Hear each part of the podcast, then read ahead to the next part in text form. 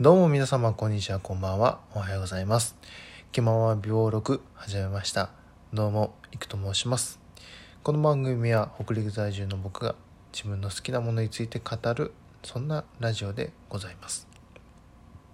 今日もよろしくお願いします。えー、今日はちょっと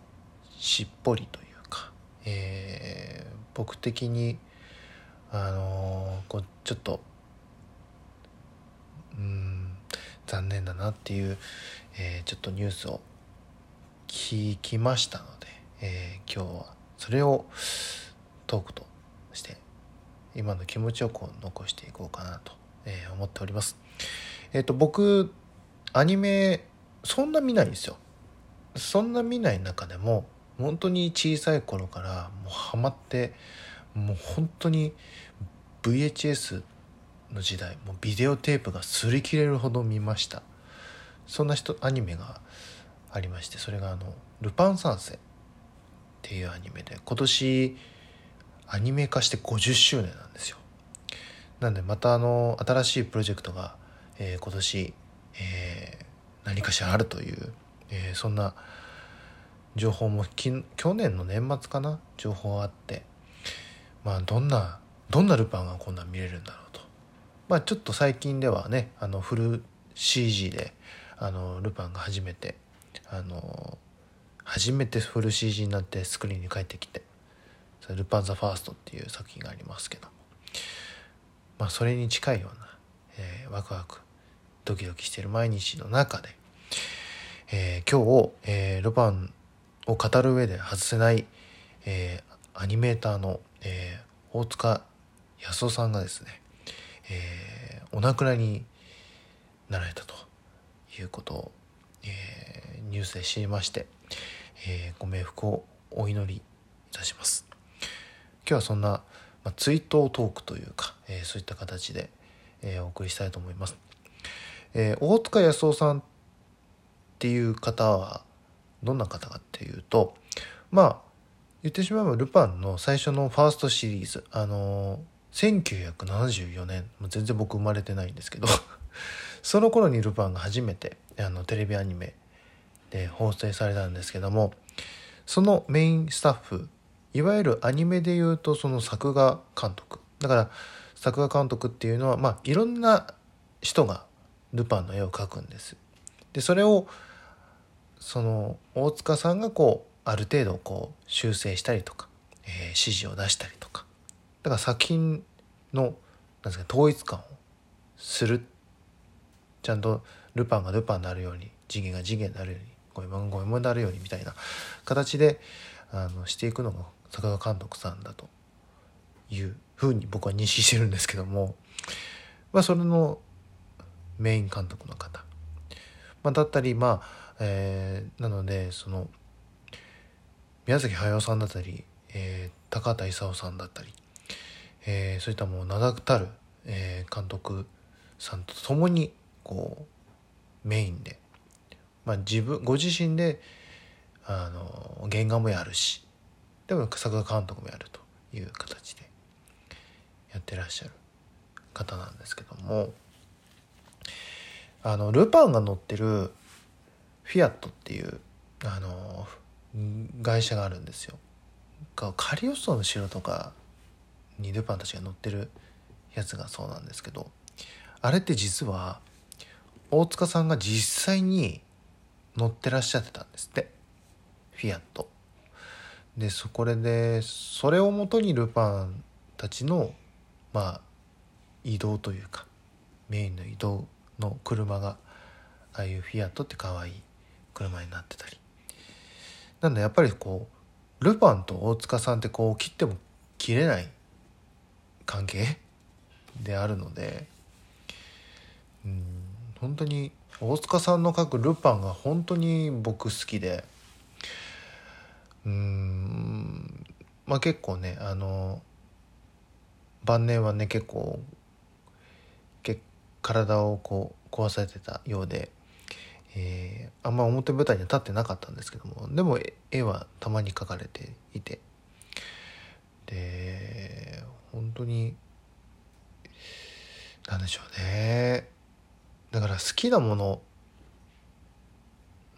でやっぱりルパンってこうずっと昔からあるもので、まあ、実際にそうやってそのルパンの声をされてる山田康夫さんが亡くなれたっていうのは、まあ、物心ついく前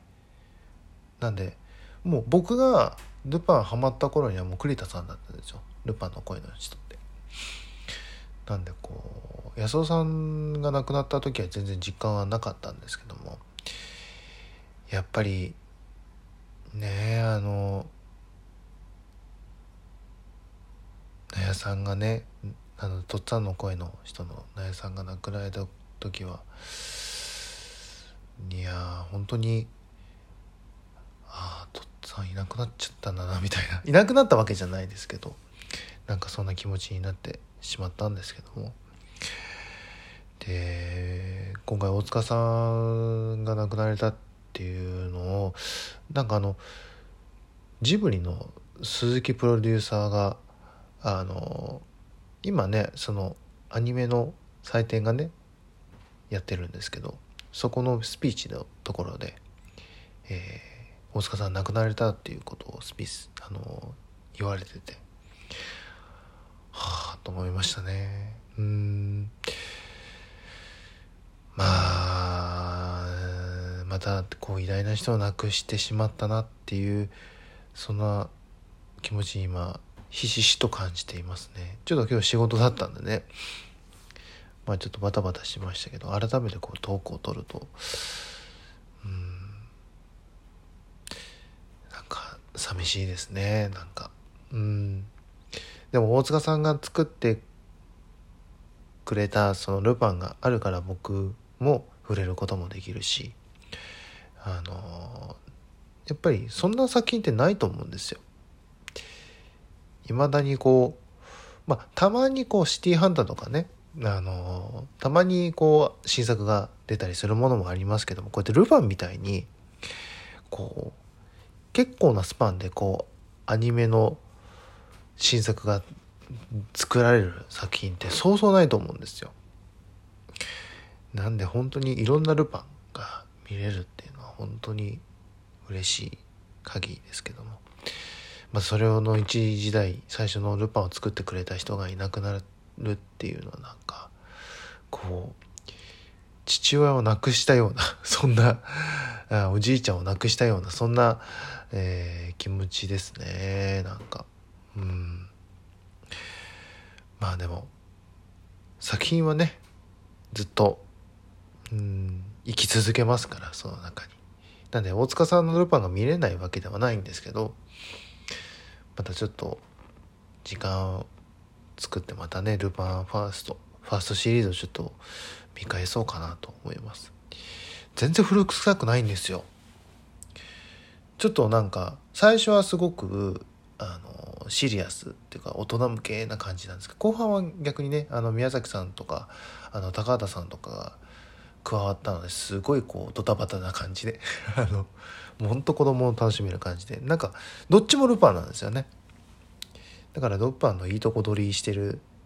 作品がファーストなのかなと。いう形ですね、うん、結構ねネットフリックスとか、え、Hulu とかではファーストシリーズとか見れたりするので是非ちょっとあのこの機会にルパン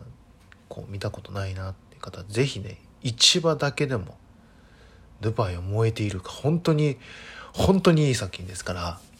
本当に古臭くないです本当にもう50年前のアニメだと思えないぐらい結構あの映画的というかすごい素敵なので是非皆さん見てみてください。というわけで、えー、大塚康夫さん、えー、安らかにお眠りください。どうもお疲れ様でした。ご冥福をお祈りします。というわけで、今日の「気ままびブログは」えー、ルパンの生みの親生みの親というかアニメ「ルパン三世」を作った、えー、大塚康夫さんが、えー、亡くなられたという、えー、トークその時の気持ちを、えー、残してみました。まあ、ちょっと整理ついてないかもしれないですけど。ちょっと今日ね、まあ、口がわたわたしてますけども、えー、というわけで今日はこの辺でということで。また次回お会いしましょう。それではまた次回まで。バイバイ。